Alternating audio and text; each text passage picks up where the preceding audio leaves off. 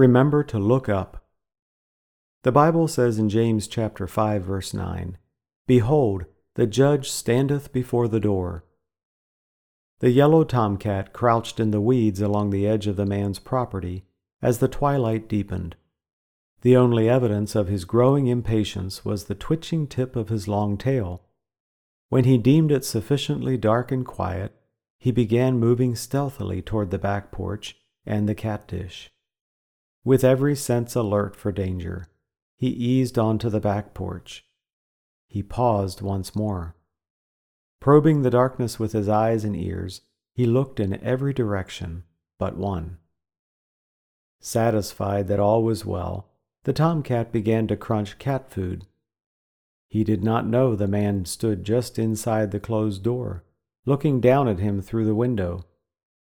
Every few moments he stopped crunching to look and listen, but he never thought to look up. And so he never saw the man, who would one day hold him responsible for his nighttime forays.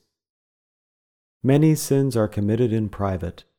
A closed door, a darkened environment, a cell phone, an internet connection, no one else around. These may make a person feel safe. He looks in every direction except one. He is alone, he thinks. No one will ever know. A youth travels alone. A motel beckons.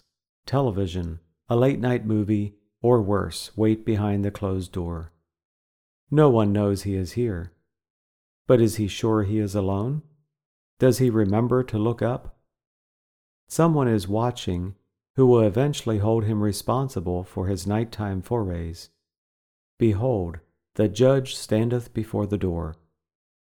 The judge's eyes all sins behold, and all dark secrets will unfold.